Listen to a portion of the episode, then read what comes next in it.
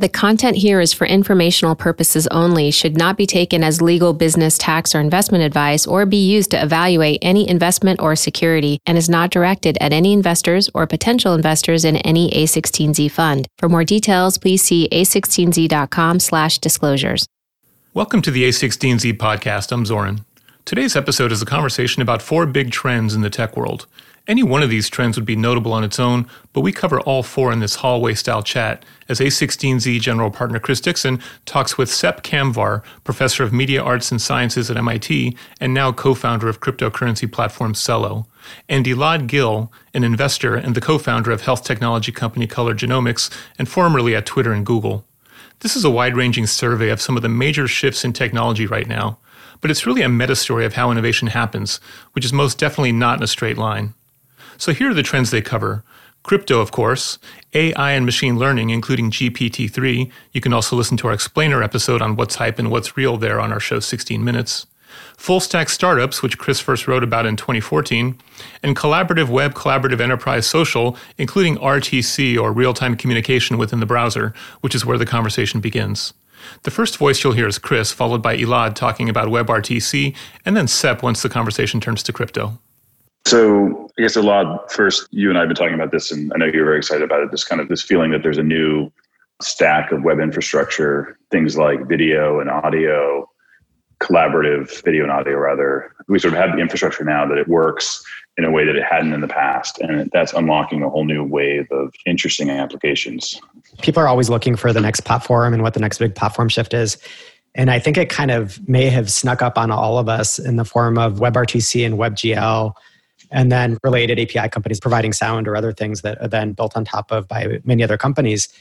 And I think this shift is substantiating itself in two different ways. And I almost call it the collaborative web and then separately the collaborative enterprise.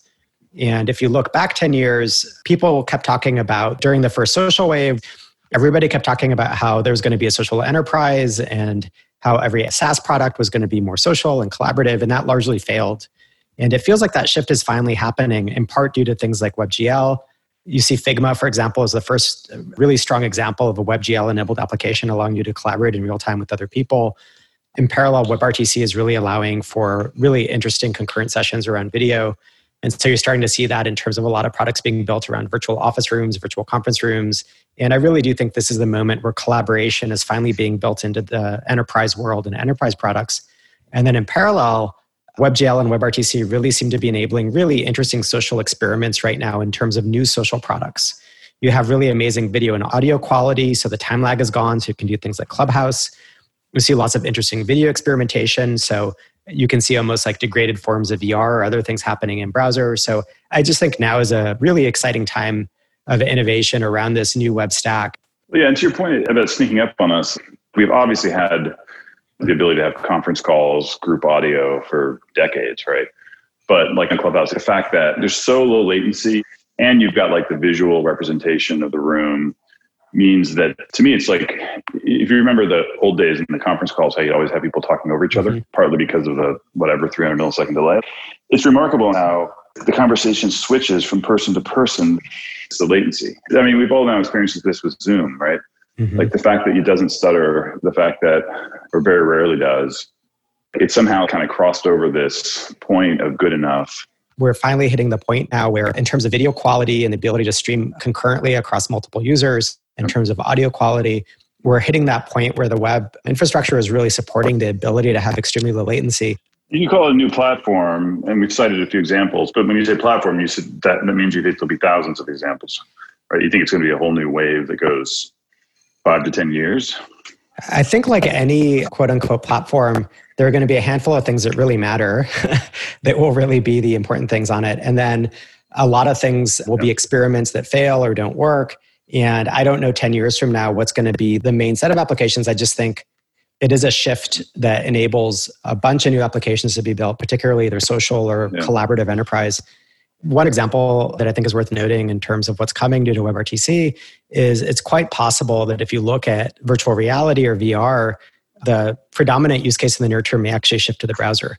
And so I think right now, in order to experience VR, you need a headset, you need in some cases client software, et cetera.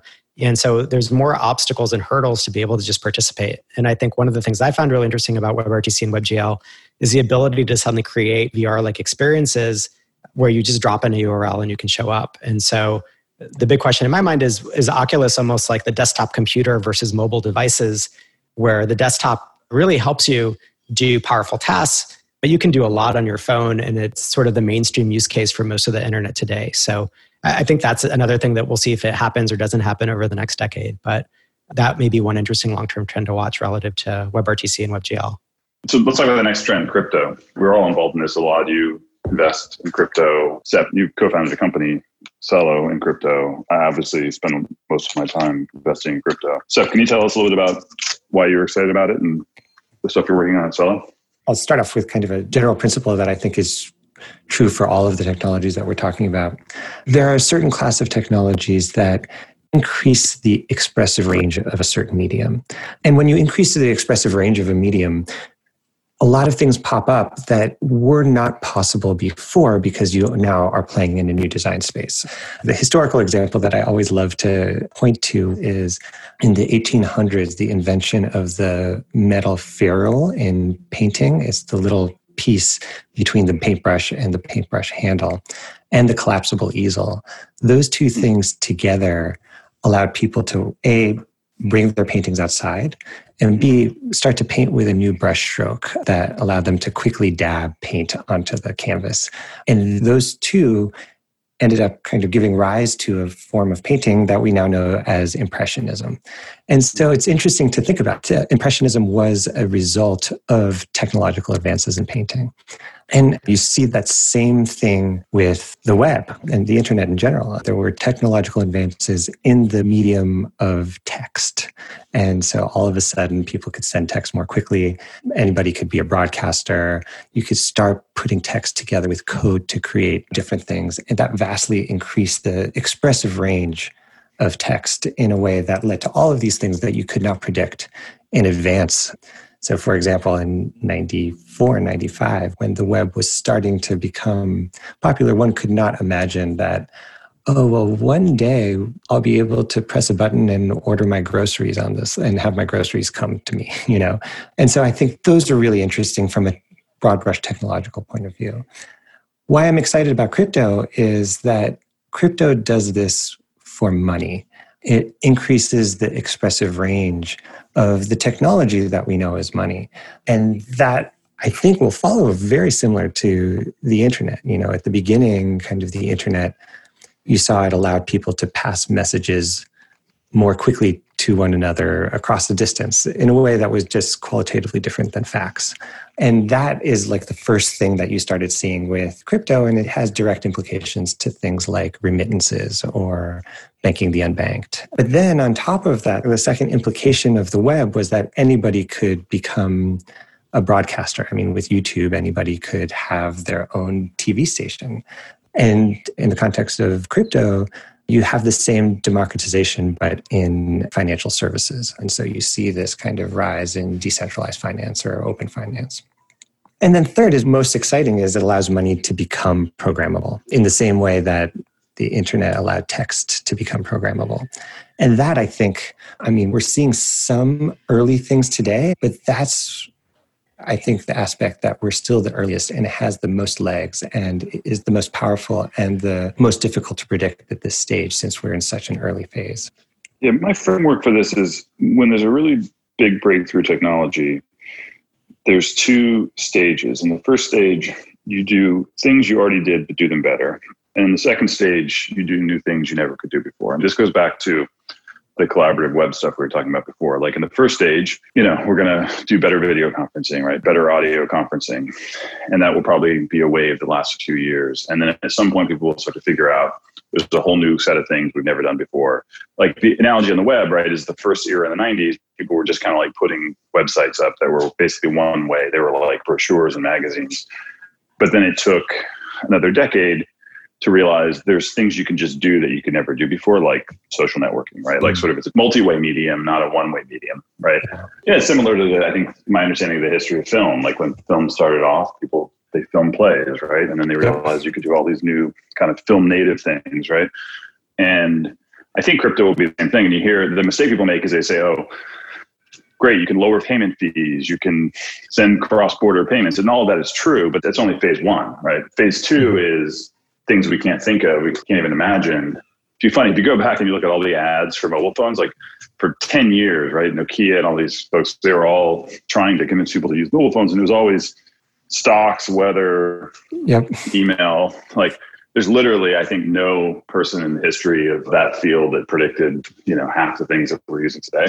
So for me, I think that framework kind of applies whenever there's a really big breakthrough technology.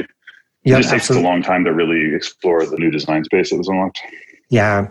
And, you know, I think one of the reasons for that is a lot of times the things that are new arise from the things that are old just at scale, at quantity, you know. And that's actually really interesting because it helps give a framework for predicting things, you know. So you could imagine, for example, blogs were predictable from zines before the internet, you know, but it would be qualitatively different because then you imagine what happens if there's like thousands and thousands of zines and anybody could access those zines and so on. And so then that kind of starts the creative process going. And then I've been directly involved in this and the infrastructure stuff, people were working on it, but it was frankly a little academic until recently. And so you need that, the fact that the applications have taken off so much and it's made this scaling problem like a really, really urgent issue, I think will dramatically accelerate the pace of innovation on the infrastructure side, right? Like it's no longer academic. It's now like a very practical problem. And it's a practical problem. There's real customers and people are willing to pay money. And the same feedback loop you've seen, I think, throughout the history of computing where like the app developers on the first iPhone start pushing it to the limit and that pushes Apple to go faster and the chip guys to go faster and just like the whole thing. And then you get that beautiful flywheel that drives everything forward, right? And this is something that's been very much on our minds as we've been developing Celo. So basically kind of when we started Celo, the conversation that we were having was the blockchain reminded us that money is just a technology. And of course, money has always been a technology. It's just hard to remember that it's a technology because its features haven't changed very much for the past 300 years. But as a technology, its features can change. And as a widely used technology, its features have an impact on the society that uses them. So I remember when the internet was first getting popular, people were like, whoa, like you could imagine putting the whole encyclopedia on the internet. And that was true, but it underestimated the true potentiality of the internet, which was that the encyclopedia would be part of a much richer, much bigger information ecology. And so similarly, I see the same thing happening in money and values. National currencies will continue to exist and continue to be important, but there will also be local currencies, regional currencies, global reference currencies, store of value currencies, medium of exchange currencies, functional currencies, all interoperating with one another in a rich ecology, not dissimilar to the internet. We now are starting to have the technology to implement these ideas at scale, but to do a number of these things right, we needed some form of stabilization of the cryptocurrency. We needed some methods around identity.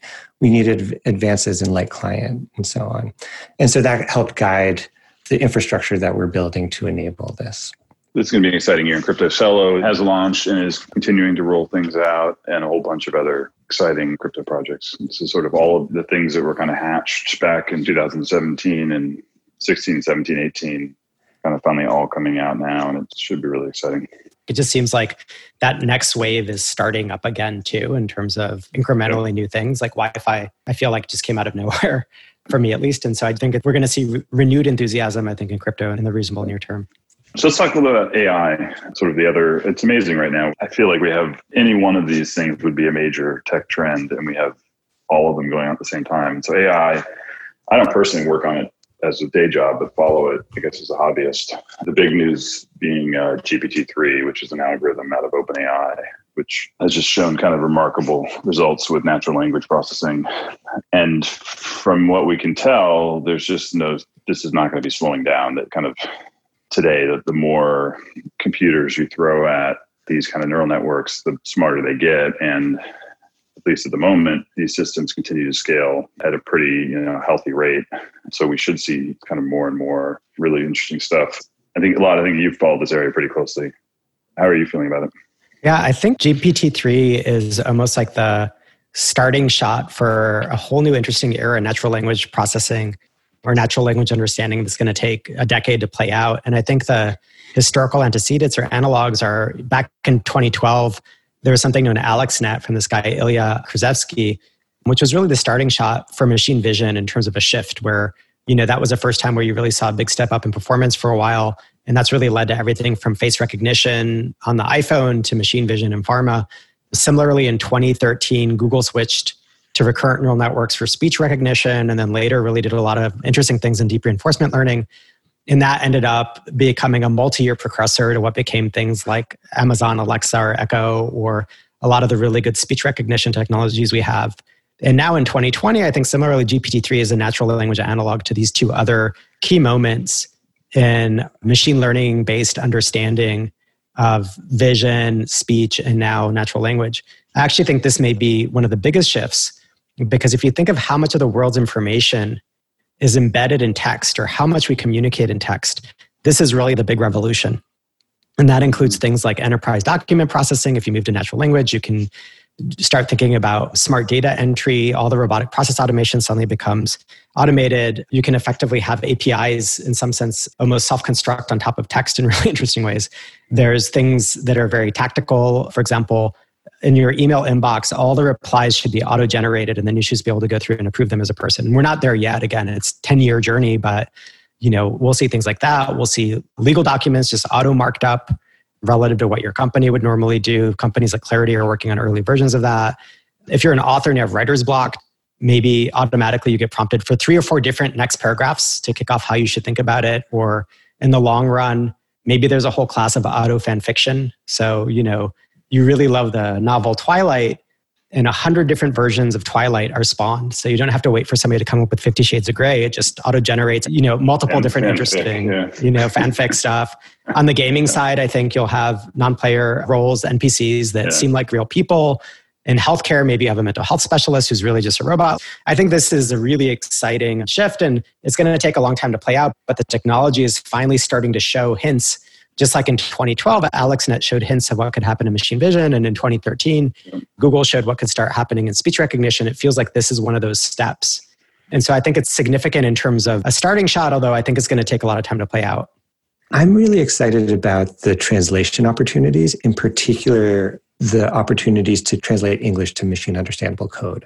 They've actually had demos of this with GPT-3, right? Where you describe something and it would actually write the code for it. I haven't personally tried it, but it seems like they're not canned demos. It really does kind of work. Yeah. And, you know, almost it's really straightforward to do that in the context of data structures. You could imagine translating a sentence into a data structure. And it's not a far step from doing that to natural language querying of SQL. And then it's not a far step from that to auto-generating code. And so that's super exciting to me, because you can imagine, you know, there are certain things that are straightforward to build if you know how to program, and they should be straightforward to build if you don't, but it takes kind of ad hoc interfacing to do. I mean, creating a new ERC-20 token, for example, is a pretty straightforward programming task that I can see one that someone could use machine translation, any of these technologies, but GPT-3 in particular, to start translating human text to machine text. Yeah. To your point, I think the second that machines can really write and edit code and can spawn instances of themselves and self-replicate, at that point, I think we're really shifting from a technology to a life form. And I think at that point, we really have this hyper-evolutionary new form of life that's self-replicating, self-editing. And one of the interesting things is people always think that a true AGI or self-intelligent agent will come out of a Google or a Facebook or one of the major companies.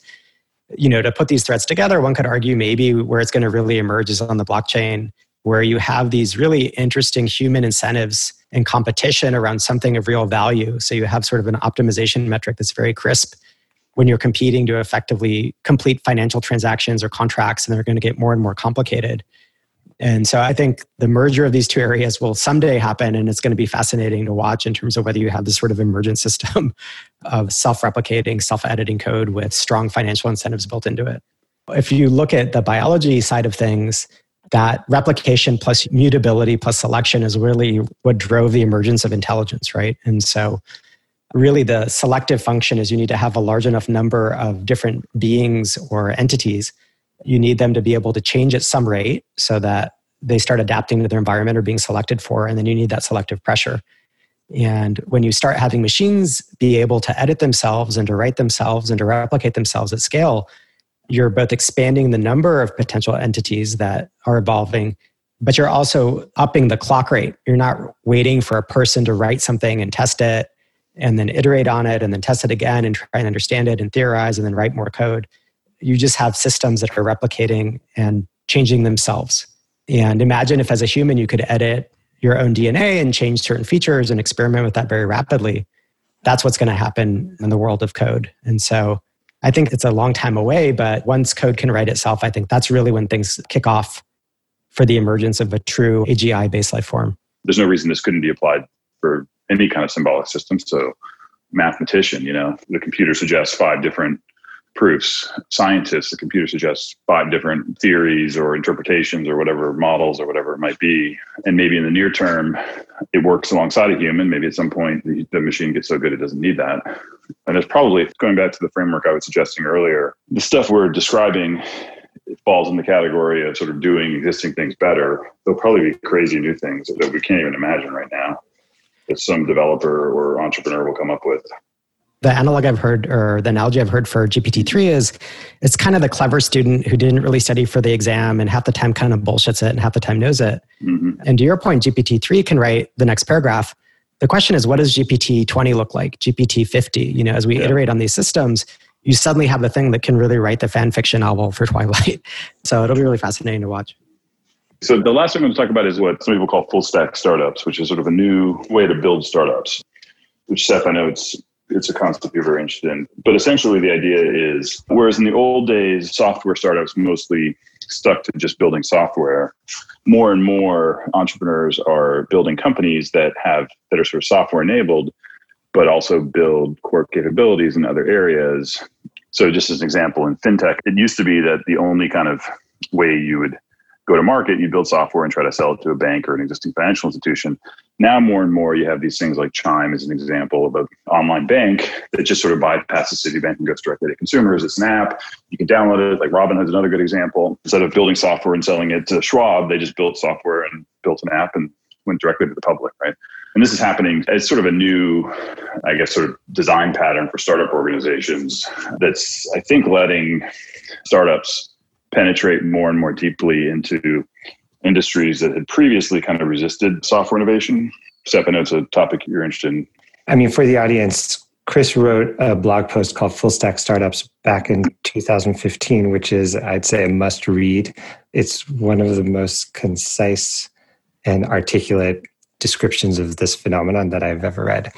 I think basically kind of full stack startups were later to emerge than pure software startups for a variety of reasons, mostly because there was a fair amount of low-hanging fruit in software itself. And it is harder to do a full stack startup because you basically have to start 2 companies at the same time. I mean, if you're starting a full stack construction company, you have to start a construction company and a software company at the same time. And it's hard enough to start either.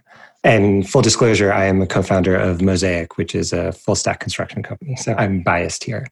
But once you're able to do that, if you're able to do that, then it allows something really powerful, which is it allows you to write software not just for existing processes, but it allows you to innovate on process at the same time as you innovate on software.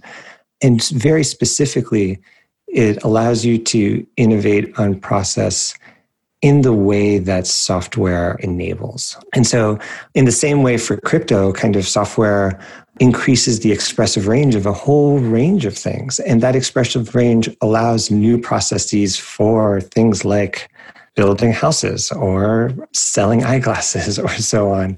And it's really helpful to be able to have a really tight loop between changing the process itself, which is not inherently software-based, but new software allows you to do that, and then to iterate on the software itself. And so that kind of opens up an area of innovation that's really difficult to do with either side of the stack alone. It seems like there's a lot of other places where that approach that you mentioned, Seth, really applies. I mean, a company I co-founded that I haven't really been operationally involved with for many years is Color Genomics, and It's doing a large proportion of COVID testing in a number of different markets. And a lot of the value, I think, of what the company does, on top of just running a vertically integrated lab and all the software around it, is all the virtualized care delivery and all the patient interactions, doctor interactions, et cetera, beyond just, hey, can you run a better lab? And so I think to your point, that vertical integration has made a huge difference for Color as an example. And similarly in real estate, not just Mosaic, but it seems like Open Door, which is literally going in and repainting the interiors of houses as it buys them and things like that, and is layering on mortgage and title and everything else to the home purchasing process. It seems like there's just an enormous amount of innovation in terms of the ability to build something that's full stack. Yeah, it's interesting. Like, I've had a similar question, a little more general, from Chris the time you wrote that blog post, which was, I was like, why is there not a flowering of full stack companies in the same way that there's a flowering whenever there's like a clear possibility of innovation? You're not seeing as many full stack startups as you are crypto, for example. I've come to two reasons. I imagine there's more. But the first is that it is really difficult in either context, either in the startup context, because it requires kind of an expertise in two very disparate areas as a startup. And I think the second thing is, I think it's tantalizing to kind of take a big industry and say, dabble on some technology and it will become a full stack company. But I think you have to have a specific point of view around what the technology is and a real innovation in that technology. And so I think for those two reasons, I think it's just like the rewards are great, but the difficulty is hard, I think like Netflix is a really interesting example, right? So like Reed Hastings, obviously a genius, but his prior company, Netflix, was Purify, which was a debugger. I mean, it was a very, very technical product. He's very much a computer scientist. And then built, now Netflix, right, of course, is doing all this original content, is becoming more and more dominant in the movie industry. I don't know, this pattern of having a technologists figure out the other industry, in that case, Hollywood. I don't know if there are examples of the opposite happening, of the Hollywood people figuring out the technology part, so. Yeah, and there's few examples of Netflix too. Sure, and it's so hard. And that company, that's an amazing story. Just independently, they had to pivot multiple times while being public. So, right. And he's a remarkable entrepreneur. Yeah, maybe there's just so few people like him and Elon Musk, and it's just such a hard thing to do. And, requires a ton of capital and a ton of, decades of work. So I think that might be why there's not more. It's just really hard. For us, the way we were able to do it is Salman, my co-founder, was a PhD in computer science from MIT, but he also grew up in a construction family. So he had a deep expertise in construction and deep expertise in computer science, both from a young age. I think it's kind of notable or interesting that most of the examples I can think of really successful full stack startups are second-time founders. Mm-hmm. So with Mosaic, your co-founder obviously had an amazing background in terms of family construction and everything else. But the flip of it is Yousef had already started, companies before. Elon Musk had two successful outcomes before. Reed Hastings had had a successful outcome before. Yeah. So it almost feels like you need a stable financial base plus enough know-how in terms of building a company to begin with so that you can take on this extra challenge of doing a second piece of it to Sepp's point around needing to build two companies at once. Yeah. Thanks, Sepp and Elad. That was awesome.